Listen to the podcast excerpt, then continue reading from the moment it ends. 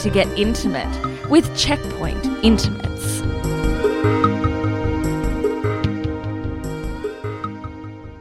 Hello, you're here with Pedro from Checkpoint on Joy, and joining me right now is the incredible John Johanas, director for the recently released Hi-Fi Rush. John, in your own words, could you tell our audience what Hi-Fi Rush is? So Hi-Fi Rush is a rhythm action game. So what that means is it's an action game where you are in total control of your character, but everything that you do, all the actions you do, all the fighting you do, syncs up to the music perfectly. So it feels like you're part of almost like a music video where you're rewarded for playing on the beat, but you're not punished for not playing on the beat. So no matter, even if you're not good at rhythm games, you can enjoy the experience of being good at rhythm games. That's very much the experience I've been having. I finished the game last night. Oh, um, thank you. And obviously one of the most, apart from the game itself having multiple mechanical moving parts that games rarely do, the other unique thing about the game is that it was announced on, it was released on the day it was announced. Yes. Um, yes. Whose idea was that? Was it yours? I have to uh, give all the credit to the marketing and the PR team for coming up with that plan. I think we always assumed it would be a short window between announce and launch, but uh, we were just looking at a good time to announce it, and the window kept getting shorter and shorter. And then the idea for the Xbox Developer Direct, where we were going to showcase games and showcase how they play from the developer side came up. And we said, okay, this is going to maybe a good place to announce it as a surprise and then let it just go live right there. It took a lot of planning and a lot of people saying, hey, don't talk about this but yeah, we were able to pull it off. Uh, yeah, obviously from a developer side, you're a little bit worried because it's kind of like a new strategy in terms of when you're working on something for so long. But uh, the reception was extremely positive, so I think it went as good as any of us could have imagined. Absolutely, it does almost fit with the personality of the game. It does feel like a sort of a one of Chai's impulsive ideas yeah. come out on the day yeah, kind of going in head first and not really thinking about what would happen. Uh, I think a little bit more thought was going, was put into Definitely. maybe Chai's ideas, but. Did you have to keep the secret for very long? Uh, well, I did have to theoretically keep it for five years, right, for the full development. Yeah. Um, but like, I kind of, I think I made a shout out on Twitter just thanking everyone involved because it's not, it wasn't a small project. There's a lot of people involved, a lot of cogs in the machine um, to get a product released and for it to not leak. Uh, I mean, maybe someone did know about it, but held back on purpose. I think uh, I want to thank the professionalism for everyone involved uh, for that. But yeah, it, it's a mixed bag from a developer perspective because you always want to kind of talk about, you're very excited about the project you're working on, but not being able to is a little bit frustrating. But at the same time, you know when a project is shown there can be some maybe like knee jerk reactions, sometimes negatively, that can kind of affect your vision of what the final project is or final product is. And for us to not have that actually, uh, let us kind of just really just focus on what we wanted to do and not worry too much about a misconception about what the game is from the outside and feel like we need to change course is it a relief now to be able to talk about the game after keeping the secret for five years, or is it now a different mix of emotions considering you now have to you're you're seeing all the reactions happening live? It yeah, it's a very complex. I'm in a very complex emotional state right now. It's the best way to put it. uh, yeah, so it feels incredibly good to finally talk about the game. Um, but it feels even better to talk about the game in an environment where you can see a lot of people are enjoying the product and especially when the the things that they talk about where the reason why they're enjoying it are the the key points that we're trying to hit from the beginning. Um, some of our like even the original pitch, you know, things about, you know, it's accessible to people who don't play rhythm games. The, you know, just being straight fun or like a throwback to in like a, a Dreamcast, PlayStation 2 era, Xbox, the original Xbox era of like colorful, just fun video games that were about a very specific thing, didn't take themselves too seriously and just about having a good time. And like literally it's like they would, um, you'd see quotes that are like from our pitch document, like this is what we want people to say. Uh, so that's extremely rewarding from the developer side that we were able to execute our vision how we wanted it to be and see the reaction be exactly what we also wanted. Um, it's incredibly satisfying. Was there a, a degree of, I guess, anxiety because Tango Gameworks up until now was mostly known for making the Evil Within games, and you directed Evil Within 2. Was there a reason for Hi-Fi Rush to come out now, after the sort of success of Evil Within? Uh, well, like I said, the game was in development for a long time, mm-hmm. so it's not kind of like a knee-jerk reaction per se, but you know, we finished the Evil Within 2, and I finished directing that, and we knew that uh, Ghostwire Tokyo was sort of our next game in development, and we knew that was another sort of well, not quite a horror experience, like a kind of darker, moody, um, and also realistic looking game. And uh, I knew that we didn't want to get that, uh, especially my boss, Mikami-san, didn't want the studio to get sort of pigeonholed into, oh, can only do like one type of game. Um, because internally we knew that we had the, the potential to do other things as well. Um, so it just kind of felt right to try to pitch something that's kind of like out of left field at that time. Uh, and I think when we were developing, developing it, we, we kind of knew that maybe even, you know, on the Bethesda side, they, they maybe wouldn't see us as being capable of, of doing a game like that, but we were able to make a prototype and show that we were, you know, we, we knew we had a strong vision for what the game could be. But then there was a little bit as we're going into announcing the game, we thought that users who knew us for that type of genre may see that and again, uh, kind of have a knee jerk reaction as being like, you know, there's no way that they can pull this off. You know, they've, they, they only knew how to do horror. um, so that was maybe the, the, the most positive thing about it being available right after we launched it was, you know, any sort of that knee jerk reaction, just, um, people can play it and immediately saw that it was a very high quality project. Um, and you know, was executing very strongly on its vision and didn't feel like it was like an experiment. It felt like a team that was very confident in in their vision for what they wanted the game to be. Um, and it was also very, I place it was very polished. You know, I think there was maybe a little bit worry at first, but um, the further we got into development, the more we we saw that we it's it's turning out to be a very good game. So I think anyone who's worried about it, um, you don't need to be worried because at the end of the day, like a good game will is the most important thing, not the developer's like previous history. So. Absolutely. Well, speaking on that, you said you started working on this right after Evil Within 2. Even though I think you've said that you've had this idea for Hi-Fi Rush for, for much longer than that. Um, did you, was there anything you learned from Evil Within? Other than I've noticed the sort of jokey references to Evil Within in the game. but other than that, um, was there anything that, I guess, are there any similarities in any small way between the two IPs? I would say no in terms of from a very direct aspect. I mean, yeah, I mean we have references to Evil Within too, but or the Evil Within, but uh, nothing that was in you know inspired. The only thing that I took away from basically as uh, you know a director on those projects is um, all the projects that I was directing. It was always the team was constantly you know, kind of shuffled in from the previous project into the next project. So you're starting out with a project with a lot of people. Um, there are a lot of essentially, you know, free, like idle hands, like waiting for work to be done. So you have to kind of make decisions.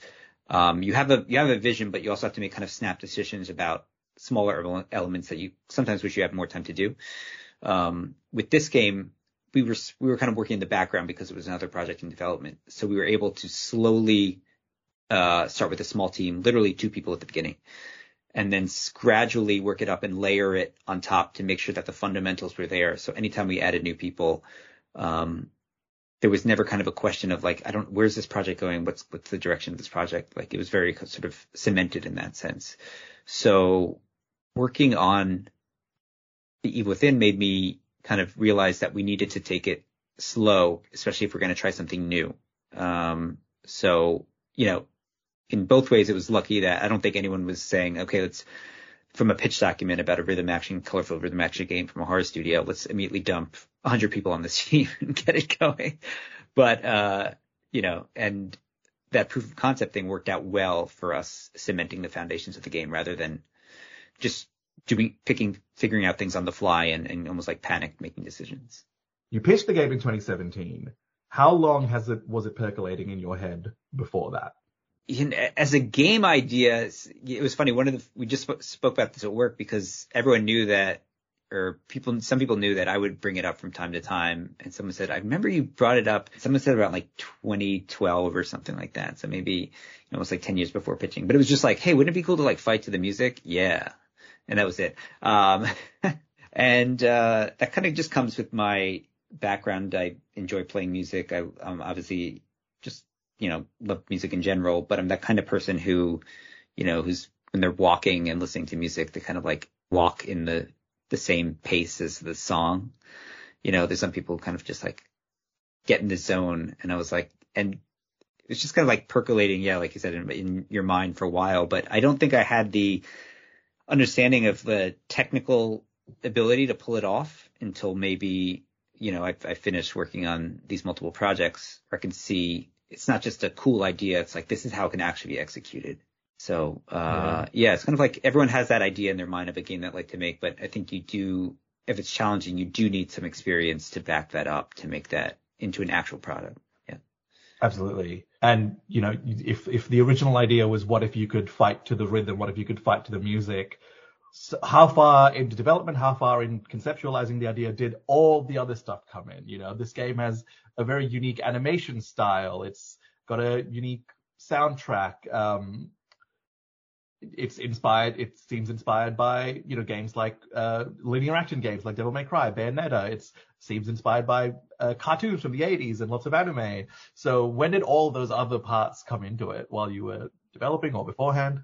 So pretty much, this is going to sound like probably half arrogant and half like lot like a lie, but uh, most of it was in the original pitch document um, honestly. Uh, the overall, even though it wasn't like the, the fine details, but the, the basic story about you get a, uh, you know, a music player implanted in your power unit. Um, you're called a defect by the company who does it and you fight with a ragtag group of teammates to overturn a, a company one boss at a time was like the pitch for the story. Um, the fact that it would be like a colorful, almost like comic book esque world was also in the pitch document, and same thing with the the 3D action and the music elements in there. So that was all in like the pitch document, and then it, obviously when you go to to to figure out what what are those actual details, um, you expand upon that, and so you find that art style that works with the game, and then we say, okay, it looks like this. What should we do with the animation? And how can we you know, how can we make it feel like a cartoon? I think that was the big, the biggest thing when we found our first piece of key art. We said, okay, it's this 2D image. It looks great. And I said, okay, this looks great. I want the game to look exactly like this image. Like I want, like the, our ideal ideal for, for, presenting the game was we had this 2D art image and it, you would show somebody and they'd say, oh, that's cool concept art. And then you would like move the stick on the controller and be like, no, that's the game, um, type thing.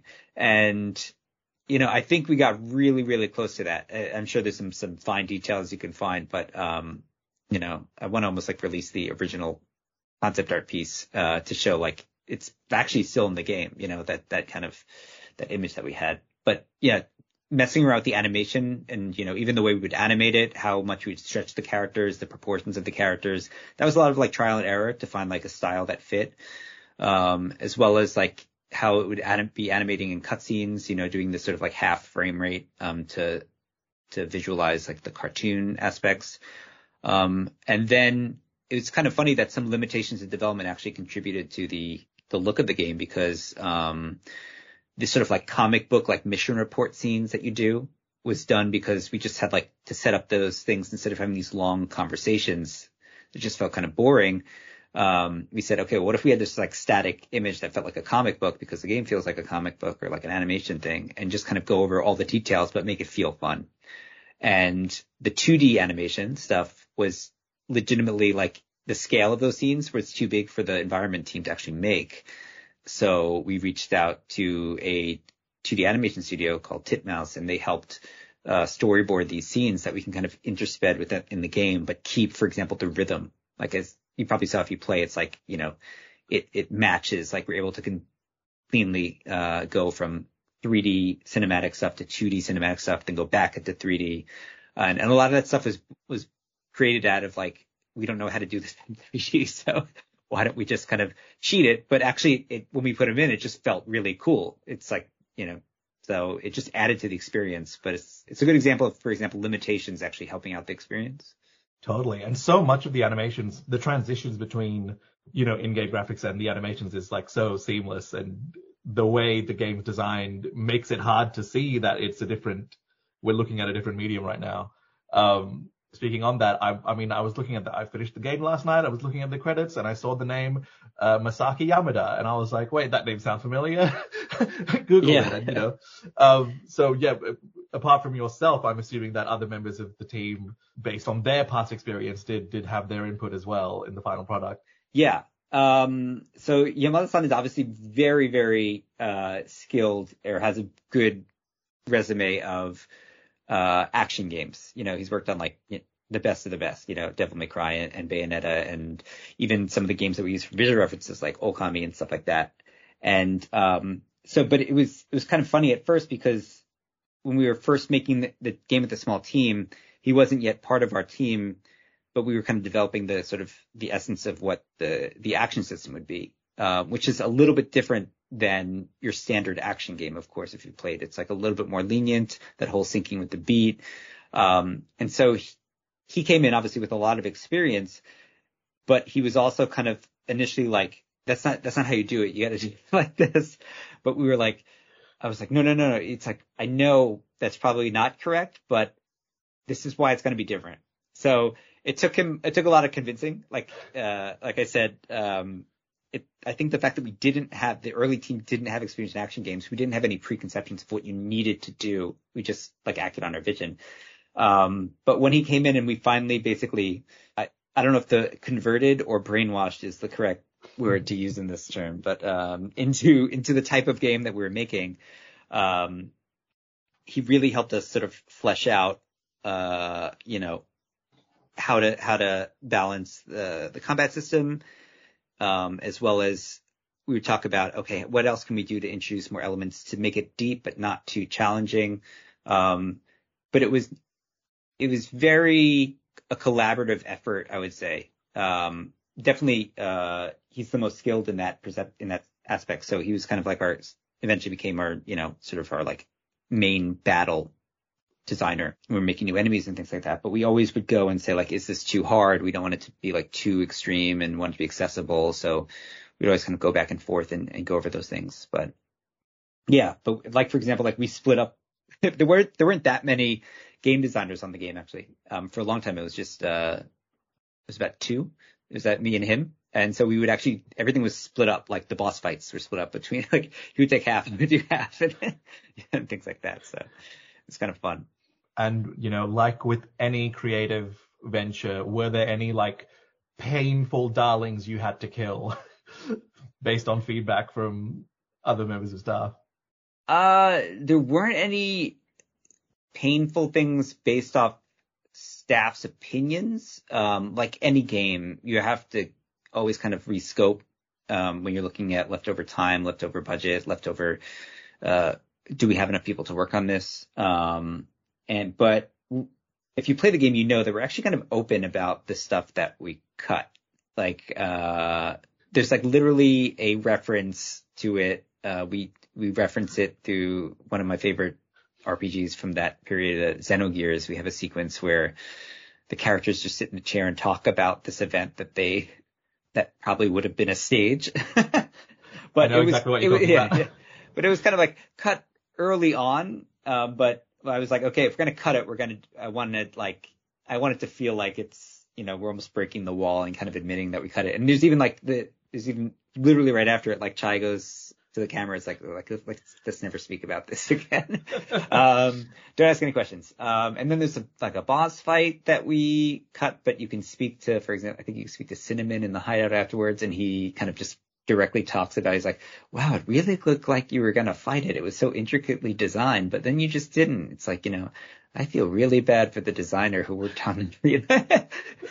you know, uh, there's things like that. Um, and, uh, so we chose what was, what was best for the game rather than just getting everything in and making it feel like it was kind of unfinished. Um, so we wanted the stuff that was in there to be very high quality. So we we scoped it like every project does accordingly. I think the only difference is we just acknowledge the fact that we scoped it in the in the game is is the only difference here. The tone of the game is perfect for that because there's yeah, that that's the best thing. In other games you couldn't do that because you'd have to hide it, but we are, you know, a little bit self-referential. Um, I like to think it's not too like negative or mocking or something like that, but um, but you know, it's a playful attitude, so I feel that we can get away with it. Um, yeah, and people don't, and it's funny that you normally see people get up, up in arms about like they cut this because of this. It's like, no, no, it's it's, it's part of the experience. it's all part of the final product, and that yeah. you know that's speaking of tone. You also you you're mostly known as a you know game designer and a director, and you directed Hi-Fi Rush, but you are also credited as the sole writer. Um, what is your background with writing for games? Um, so I, my first experience writing for game was I wrote the two DLCs we did for the first Evil Within. Um, and after that, I enjoyed that because that taught me a lot about, you know, just writing about games. I mean, I'd done some like almost hobby level studying of screenwriting um, but I've always been kind of into just how screenwriting works in general, how how you know how difficult it is to get, you know, for example, why it's easy to do it in a movie, but it's hard to do it in a game, and how to make it work.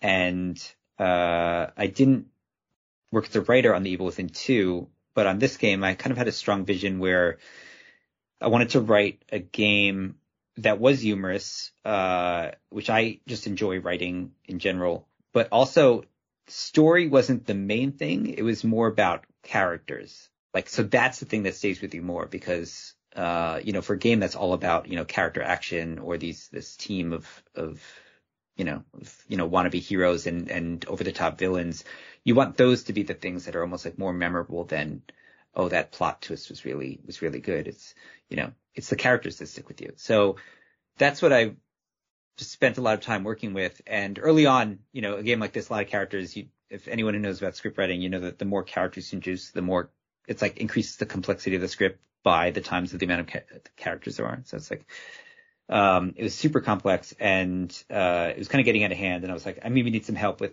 figuring out how to like tone this down. So we had great assistance from a, uh, an, a writer named Morten Brunberg, who kind of came in and looked at our script and didn't change anything about the direction, anything of. So like maybe you can like we don't need this and you can cut this and you can make this simple and really kind of shaped it up. And then of course, since you're making a game, you like rewrite it 80 more times after that. But being able to sort of sharpen it up at one point and then go back and rewrite all of this stuff, uh, let us just iterate on the, the script and the characters and the dialogue to make it just like a very fun experience. Um, and humor is tricky, right? It doesn't land with everyone and everyone has different sensibilities. But um, so I think for the people that it did land with, I think they appreciate it. I'm sure there's some people who say it's not funny at all, but uh, you can't win them all. So. Not at all. There's a there's a slowly rising discourse at the moment about how to do good comedy in games because I don't think it happens very often, but I feel like Hi-Fi Rush is gonna come up because it's it's very funny.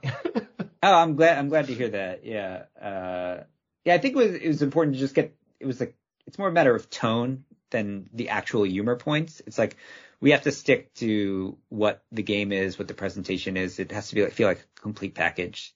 Um, and what worked good for this development, worked well for this development is that, um, we kept that sort of scope and what the tone of everything is like very compact and clear and so it wasn't like a writing team was off writing a game and they came back and it's like, wow, how do we fit this into this game we're making? It was like, it was very, everything was interconnected and we were always talking with each other. And so I think that what makes it feel more of like a complete package than maybe a game that's larger in scope that can kind of get out of hand and you feel like things are kind of just put together. Yeah. And I think that's a great line to end it on. Thank you so much for your time, John. This was a lovely conversation. And no, it was a lovely conversation. Yeah. And I cannot wait to start on the post game content today. Yes, you have a lot of stuff to do post game. You not you haven't even finished the story yet, technically, but ooh, oh, you're right. Some, yeah, yeah, there is some story stuff left over, so yeah. You better get on that. yeah, I'm very excited. Thank you very much. Thank you again.